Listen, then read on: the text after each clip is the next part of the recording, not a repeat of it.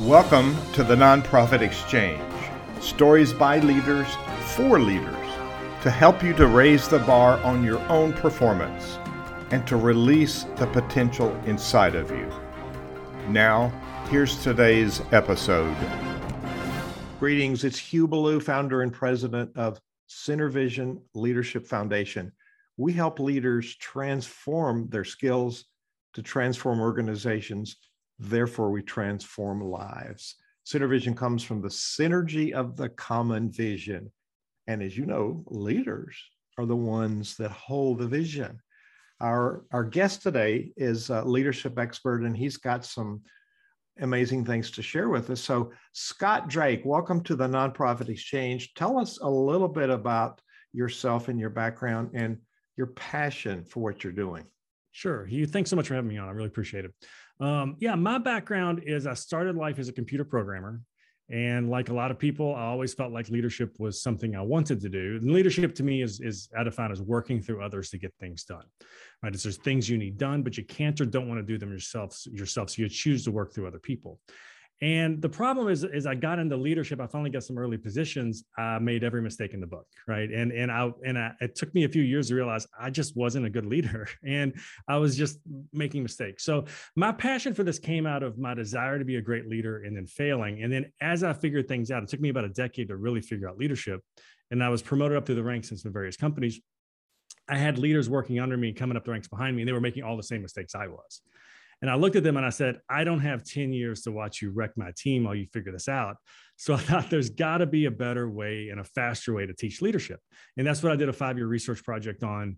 And I left a role in medical education earlier this year to just go focus on this completely. So this is where I'm going to spend the next 15 years of my life is to really say, how can we help people get better at this faster, get better at the skill of working through other people instead of doing everything themselves. So that's a little bit about me. So you may remember I come from a conducting background, and the article in Forbes about me says what a musical conductor knows about leadership. And people you say, what does a musical conductor know about leadership? Well, it's precisely what you just defined. We can wave that little stick all day long until somebody participates. We don't have music, and, and so there's there's some similarities there. So what is what is your special gift that you bring to the people that work with you?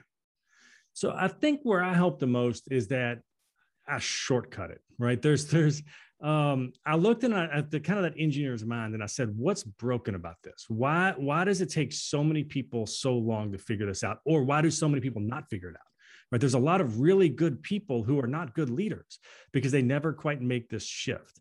So, so what I do and, and, and really my superpower is to help people shift quickly. And that is really about a mindset change. But it's also, we give them a scorecard, we give them a map, the equivalent of the map of the city of leadership that you now have to go explore.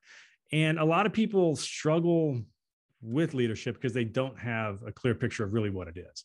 So we solve a couple of what we consider kind of simple problems, but they're really hard to get at through the 90,000 books on leadership on amazon.com, right? You can't find these these these shortcuts. So we we really do shortcut it and and, and help people get it quickly so they can become effective quickly.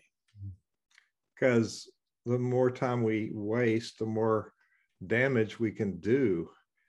Um, so um, you were a computer programmer. Did I hear that? Yeah, you did.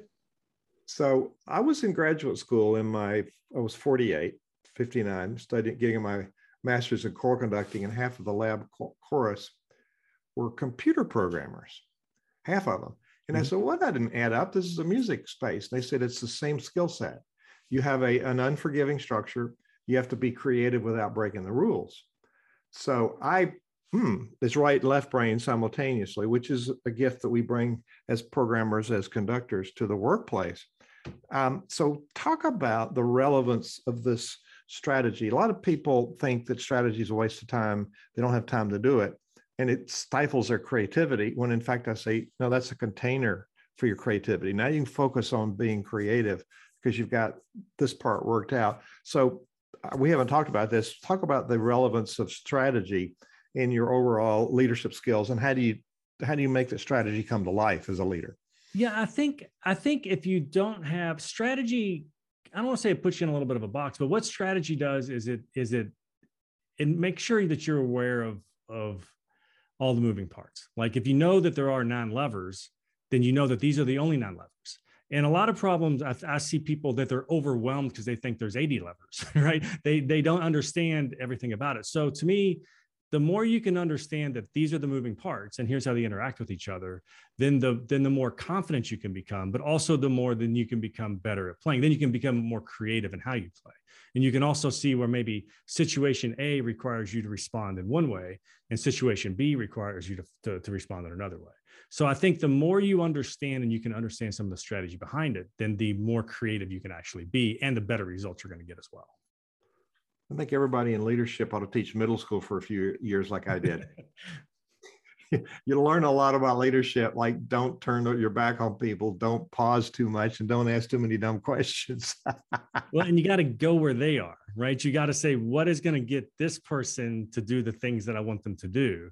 And it's not about you and what you want them to do, it's about them and what they want to do. And you have to find a way to get them to want to do the things that you want them to do. So it's very similar. It is similar to parenting as well. yeah. So how you do anything is how you do everything, is what Richard Rohr says in his writings. So um, t- going back to strategic, there's the strategic um, plan for your operations. So you know, um, I guess an engagement tool, so everybody knows where we're supposed to go, and the leader says, "Here's the levers." We don't pull all those levers because if we're creative, we tend to want to pull a lot more levers, and we don't get anything done. So there's that part about strategic strategy. So, how do we become more strategic about ourselves and growing our skills? Sure. So, growing your skills is really number one, recognize that there is no one size fits all for leadership, right? Different leaders. Wait a minute. Wait a minute. There's not one magic pill. There's not one magic pills. There's not one way to go about it, right? So, what works for Hugh may not work for Scott. And what works for Scott with one team may not work for Scott with another team right? So number one, the, the, the, if you really want to be strategic, you have to recognize there isn't a right way, right? A lot of people are out to look for that right way to do something, and there isn't a right way.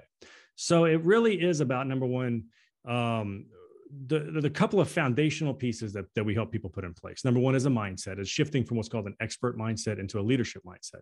The expert thinks they have to have the answers, right? They're trying to solve all the problems themselves, and and they want to be the heroes of the story and you kind of when you become a leader you kind of have to shut that off and recognize it's your team that wants to be the hero of the story.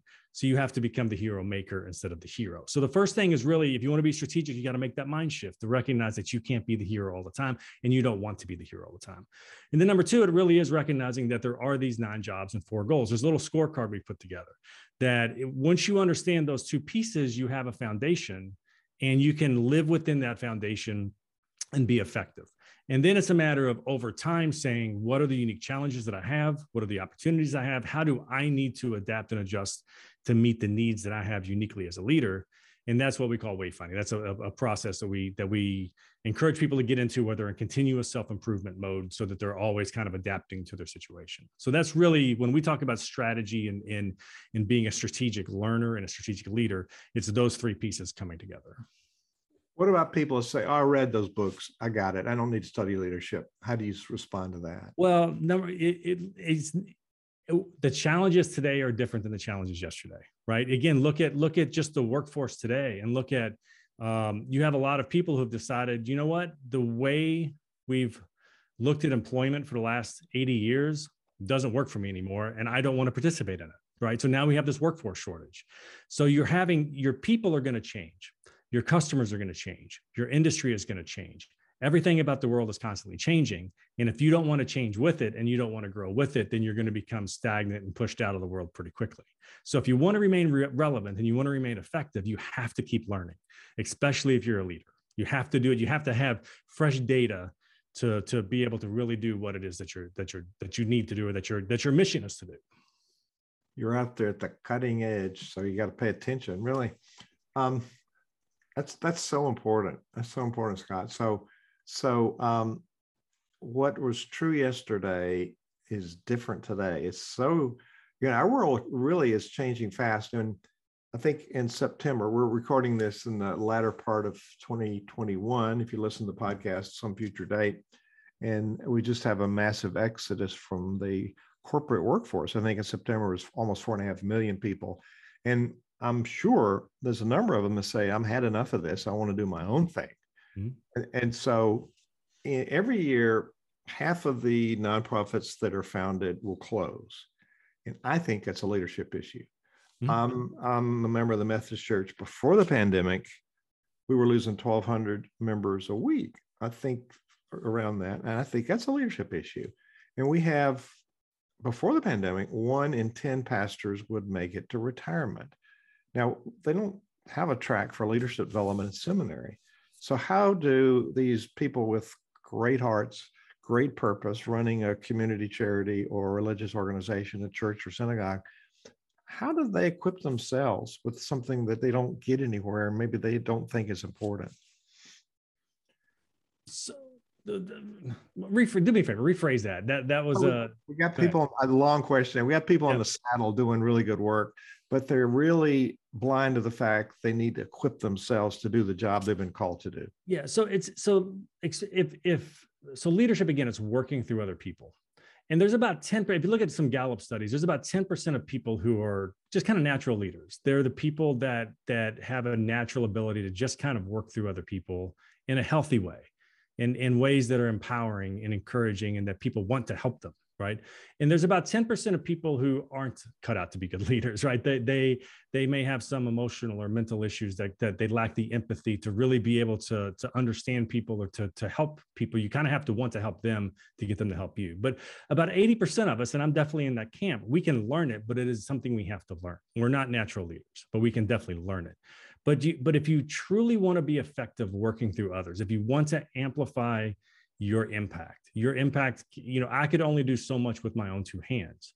And i hit a point where i wanted to do more. I wanted there were things i wanted to do that i couldn't do with my own two hands. They didn't have the skill or i didn't have the desire to go develop those skills. I didn't have the time. I don't have the energy to do all the things that need to be done. And we have to just learn to work through others. But it is a skill. It's not something that most of us are born with. And honestly most of us are taught things growing up that make us bad leaders. You know they made us great workers. Hey be the expert find the answer solve the problem right? And as soon as you become a leader though you're not you're that's not your job anymore. You can't keep doing that. You have to shift your your mindset and your your objectives into something else. So so yeah for those people you know if you truly want to have an impact and you truly want to to do more than you can with your own two hands, then it is something that you need to to to find. You know, it's not hard. You know, it, it doesn't take years to learn how to be a leader, right? It takes uh, hours, weeks. It takes it takes hours a week for weeks to do it, right? And you can get the foundation and the basics down. All right, we're we're in the workforce. Now, of course, everybody from that perspective sees it differently than the leader sees it. So there's there's difference in perspectives. So how do we accelerate our growth from this worker player to leader? Yeah, so it it's it is recognizing the mindset, right, and accepting it. Like you choose, right. The biggest thing you have to do is choose. I choose to become a leader, right. I choose to start seeing the world and recognizing that how I saw the world before is is is not going to be as productive if my goal is leadership, and I have to to kind of explore those mindset changes and be open to making them um, you have to stop doing your old job, right? A lot of us, we came up through the ranks. Again, I was a great computer programmer. And I had, but as soon as I became a leader of computer programmers, I had to stop being great at my old job, right? I had to say they're the hero of that story now. And I have a new job and a new story, a new, new thing to do. So it really does become about if you want to accelerate it, it's a choice. And it's truly, it's, it sounds simple, but it's why emotional intelligence is so important right it's why a growth mindset and some of these other things are so important is you have to recognize those triggers that make you want to fall back into that expert instead of letting you be the leader that your team really needs you to be yeah well spoken well spoken so let's go back to something you said a minute ago about learning the wrong things from the people that preceded you or whatever in your sphere of influence so what are some of the wrong things that people have learned and they try to emulate that? Well, it's not so much that I've learned the wrong things. It's that like when I was a, a kid, I'm rewarded for getting good grades. But if but if I work with somebody else, it's called cheating, right? Hugh and I can't can't always work together on this math test because then I'm a cheater, right? So all of a sudden, my whole life, I've been rewarded for my own individual efforts instead of being a collaborator working with multiple people. So that's one of them right? If you're a kid, if you're in middle school and you have a question, you go to the teacher and you, or you go to an adult because they're the teacher because they have all the answers, right? Or you get your first job bagging groceries at the grocery store. And if you're not sure what to do, you go to your supervisor, they're the supervisor because they have all the answers.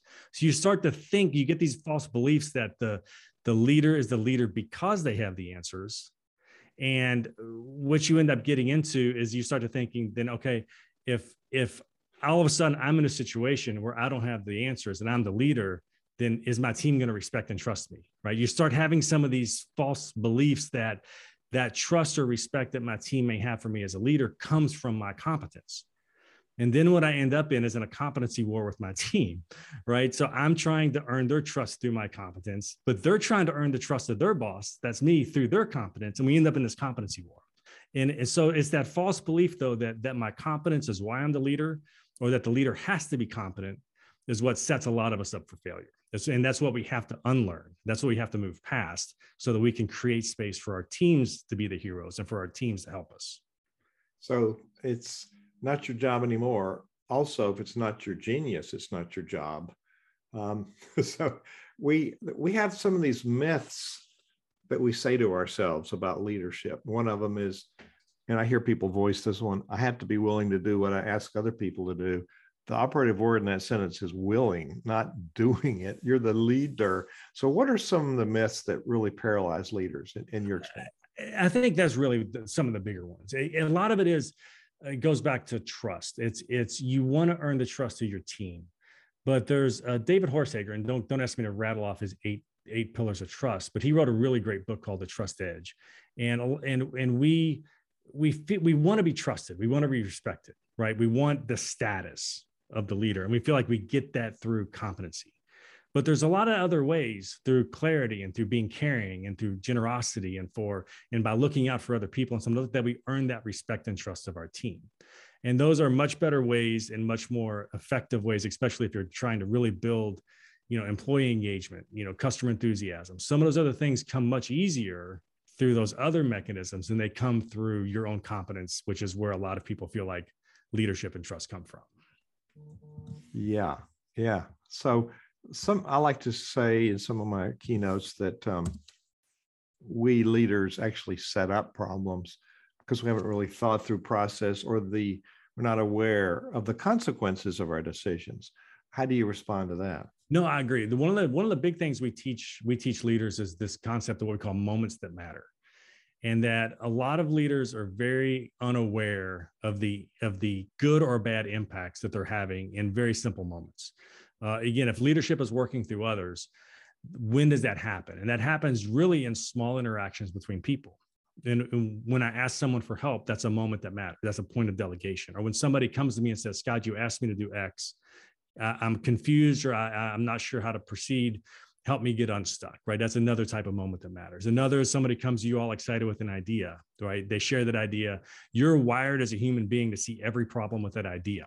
So, as a leader, you have to recognize that and not just state all the ideas of what you think is wrong with the problem that person is so excited about.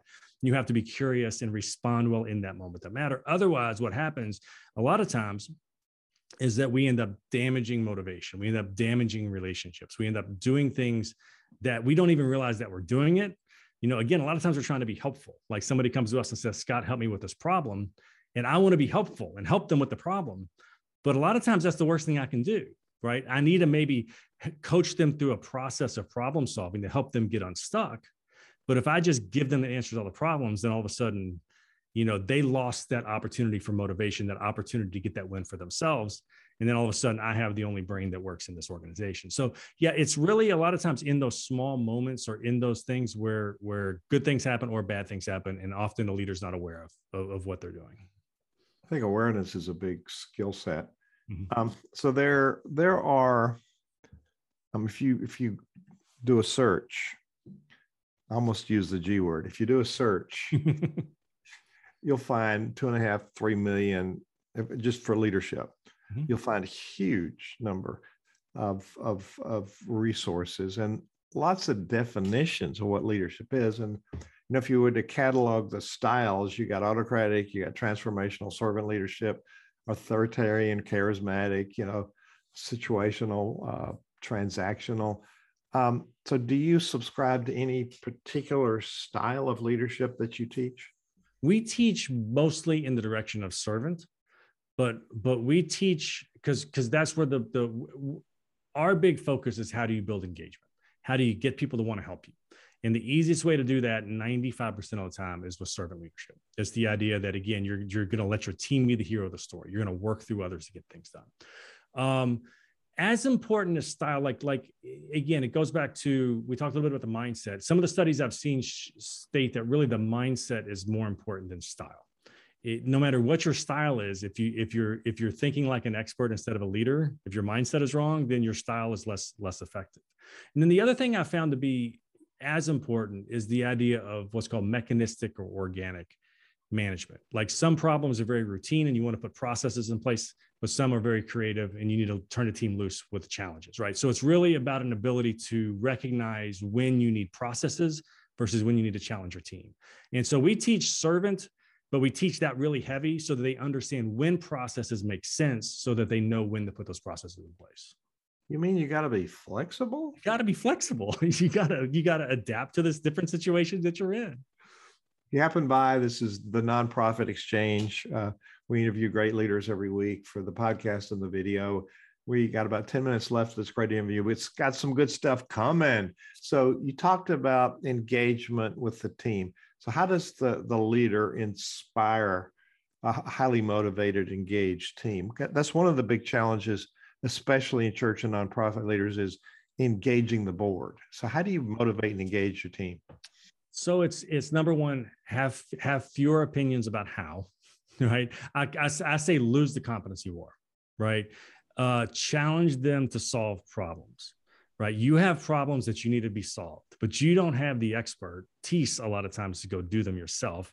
Um, it's really about saying this is the problem these are this is how we will know a solution is good right these are the these are the success criteria that i'm aware of today right go work on this problem and but then be okay when they come back having done something slightly different than you would have done or recognize that there's going to be a cycle there there's going to be a cycle of they're going to go away and they're going to come back and you're going to refine the standards you're going to refine right? So it may not be as efficient if you had done it yourself but over time you're going to get a lot more done if you can learn to let go and work through other people.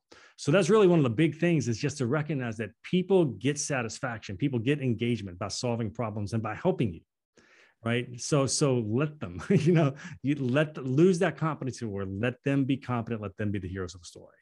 There's a sound bite lose the competency war because nobody likes a, a leader that's right all the time do they they don't like a know-it-all do you want to work for a know-it-all right? Do you like work? Do you like working with know-it-alls? Do you like sitting on a board with somebody who knows everything and they just have all the answers and Scott's stupid and Scott has nothing to contribute? You want to feel useful and you want to contribute, right?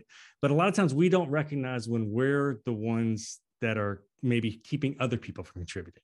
So just pay. That's one of the things we coach. Just pay attention, right? Just start paying attention to some of those situations and pay attention to yourself. And a lot of times you may see if you're open that you do some things sometimes that that can be construed as stepping on other people's toes, not not letting other people have a chance to contribute, doing some of those things. Is that about control or insecurity, or are those the same realm? Uh, it, it's probably the same. I think again, it it, it um, a lot of people do go into leadership because they feel like they're going to get control, right? They they that's one of the big things when I first got into leadership. It's like, yes, I can finally do things the way I know they they can be done better, right? And that's an okay, right? That's okay to a point, but but yeah, I think I think it's something that a lot of leaders just have to outgrow, right? I, I am happy with a solution that gets the that is effective, that gets the problem solved more than I'm have more than I want the solution that I would have done myself. You know, it's it's you just kind of eventually learn that that that's what it that that's what it means to be a leader. In the writing of Murray Bowen, um, psychiatrist, um, he has eight concepts of leadership, and in in those methodologies, there's the over functioning and the reciprocity of overfunctioning is underfunctioning. This, I would say, is in the realm of, of overfunctioning, but there's also the tension when you delegate something um, that, to not micromanage. You want to mentor and not micromanage, if you agree with that. So, what leaders want to know is if it's being done correctly. So, how do we monitor things so that we actually are satisfied that people are going in the right direction? What, what is correct, right? I mean, if you can't define correct, then you can't define, then you can't really get anybody to help you. So that's, but so the other thing is, is again, it's this, I think there's a tension between efficiency and effectiveness, especially when it comes to delegation, right? I look at a, I look at something that as a computer programmer, I could have done in two days. And if I delegate it, I know that it may take four or five days. And I know that, look, I'm going to give this to them and I'm going to ask for check-in points. I'm, their work is going to go through six steps. But as step number three, I want them to check back in with me to tell me what they've learned so that we can share what we've learned and, and we can adjust standards, we can adjust trade offs, we can adjust cost factors, we can adjust risk factors. We can do those things partially through the work and then turn them loose and then come back at another check-in point. So part of it is to recognize that it's never going to be as efficient as if you had done it yourself, but that you have to build these feedback loops and these processes into the work that you're delegating off. It might be done better. it, it will be actually. It's it's going to take a little longer but it will but again you you then get the thinking of other people right? Your brain can only do so much. You can only be great at so many things right? You have to and the, the more collective wisdom that you can bring together and actually tap into then collectively things will be better yes. Well you had a point point when i set you up for you said what is the right answer? I think one of the the ways that leaders set up failure is not clearly defining the, the goal, not clearly defining here's what it looks like when it's complete, and then mentoring people with the information they need to get there. So, so is that a way we set up the problem, and are there others around the lack of clarity? Yeah, so I think a lot of issues around a lot of management issues go back into lack of alignment. It's it's one of the things. It's one of the key jobs that we teach. Right? Is is that if people aren't aligned, then that's when you're going to see uh, people building the wrong thing. You're going to see people overbuilding, over engineering, you know, doing things. You're going to see conflict between teams because person A and person B have are working towards different standards, right? They have different different goals in mind, different things in mind. So if they if you're not clear on both what is the end state that you are shooting for, but also what is the what are the what's the quality, cost constraints, time constraints, all those things go into to to those things. Then then that's where a lot of conflict comes from as well. Uh, accountability issues often go back to lack of clarity right? I can't hold somebody accountable if if it wasn't clear what it was we asked them to do. So a lot of other management problems go back into that lack of clarity. But i think the important thing i want to i want to say this again you're never going to be perfectly clear at the outset right? You have to have check-in points. You're always going to learn as you go through the process. So you as a leader have to accept that i'm going to i'm going to set you off right now with what we know but in two or three days, we're going to know more. So come back and talk to me when we know more, and let's adjust those standards. Let's adjust those trade offs. Then come back as you learn more. So we're going to learn as we go through it. And you can't put the, the, the burden on yourself as a leader to be perfect when you delegate it. It's impossible. You can't do it. So I find those that's a great answer. That's really good, useful, helpful stuff that people can take to the bank. So um, let's talk about leaders and teams. I'm surprised to find even power leaders in corporations don't want to do a course correction with somebody because they're afraid of hurting their feelings. You know, really stupid thing. That's the pleaser personality. I just got it, and then they him or him and haw around it, which sets up for another failure because it's not really corrected. So the analogy I use as a conductor is I stop the rehearsal and say trumpets, that's too loud, take it down one dynamic level, they're not upset. Mm-hmm. You know, they expect that. If I don't do it, everybody's going to think, what's wrong with him? They're in the back, they're playing a loud instrument. I'm in the front. I'm the person that's got the perspective. So why do why are leaders hesitant to make those corrections you just talked about? And what's some advice that you can give people to be able to step up to that? Well, I think I, I don't think anybody likes conflict. I, well, let me phrase that. I don't think healthy people like conflict. Um, I think there's there's there's just a, a, typical resistance to conflict in general that I think a lot of people have, and I think that that's okay. But it also goes back to accountability, and it goes back to the standards that you've set in some of those things. And a lot of times, as leaders, we don't have standards amongst ourselves as leaders, right? And one of my favorite exercises is to go to three people on a leadership team and, and ask them individually, "How do you know you're doing a great job as a leader?" Right? What can you observe and monitor on a day to day, week to week basis that says, I'm doing a good job, I'm a good leader? And what you're going to find, just as you, as you talked about earlier, there's all these different definitions of leadership. And if the leaders themselves aren't in agreement on what good leadership is, then it's hard to hold each other accountable. Uh, you know, so so to me, one of the biggest things a leadership team can do, and it's one of the things we we built a scorecard And it's one of the biggest uses of that scorecard is that leaders, what it does is it then gives leaders a common language and a common structure to think about their jobs and then how they balance their jobs and how they do different things. So it really does help put them on the same page. So then it makes accountability easier. You know, if leader A isn't doing uh, this thing as well as we would expect, then we actually have something to base it on as opposed to just our own opinions on what leadership even is. You know, so that that's that's one of the tools that we've put out there. Many many variables here, but many factors to look at and I love the fact you said there's not one size that fits all. You did say we had to be healthy. Never said we had to. So we have to be healthy. That's working on our, you know, managing self is is critical for leadership. So got one more here. We're out of time. But we're going to go over. Um, how can leaders quickly um, build and maintain trust? That trust is comes from relationship, doesn't it?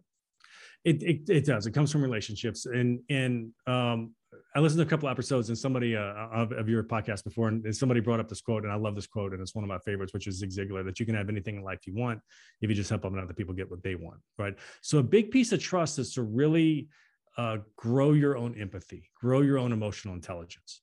Um, recognize situations you do well, situations you do poorly, but then also recognize people and what they want, right? And and it's and it's being able to number one build good trust with them by caring about them and by listening to them and by seeing the world through their eyes and trying to help them get the things that they want but then it's also saying i'm not going to damage trust right? I'm going to i'm going to make sure that i'm behaving it well in the moments that matter. I'm going to make sure that i recognize my own triggers where i may respond poorly and that i'm going to work on myself so that i'm not damaging trust that i've worked so hard to build. Because you can you can destroy it so quickly. It's it's one of those things that can go away very fast.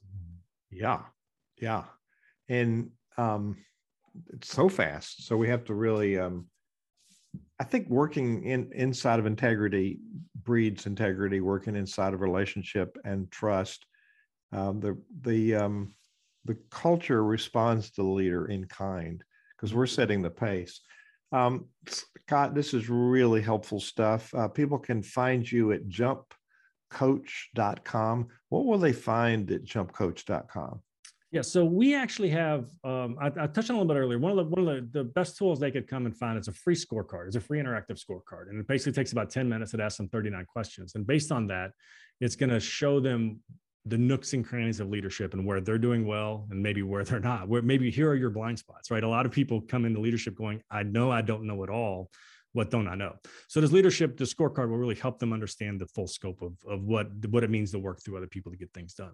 What we also do is we do uh, training, which is uh, which is all on-demand video training uh, with uh, with um, uh, developmental assignments. And there's actually a community version of that training that's free. And we did that for smaller nonprofits and students. We wanted them to have access to the same training that we sell to companies uh, and that we sell to larger nonprofits. So you can actually get into all of our training for free uh, and then um, and, and, it's a, a, great tool for them there. And if they need coaching or some of those kinds of things, there are other things that we do along the line as well.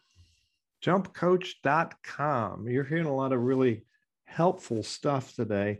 So, Scott, what do you want to leave people with? A thought or a tip or suggestion? You know, I, my big thing is to um, I'm not a big I'm not a big follow the crowd. I'm kind of a I'm kind of a cut your own path kind of guy. And I think we need a little bit more of that, even in the places where the herd is is is common. And I think um, to to really not be afraid to challenge the status quo sometimes when it's appropriate, and to think for yourself and and, and to really uh, to to get out there and do the things that are gonna really light you up. Um, you know, some for some people that's that's you know more common things, you know, get the job, do the normal stuff. For, for others, it's go start the nonprofit. It's go start the, uh, you know, g- go into church work, going to do something different. So whatever is going to make you happy, if it's, if it's not, you know, if, if it's, if it's good for society as a whole and cut your own path and go do your own thing. I think that's the, the, uh, we just need more people that are, that are thinking that way and willing to do that. Love it. Love it. Scott Drake, uh, jumpcoach.com. Thank you for sharing your wisdom with our our audience today on the Nonprofit Exchange. You, thanks so much. I really appreciate it. Thank you for listening to the Nonprofit Exchange. This podcast is a part of the C Suite Radio Network. For more top business podcasts, visit c-suiteradio.com.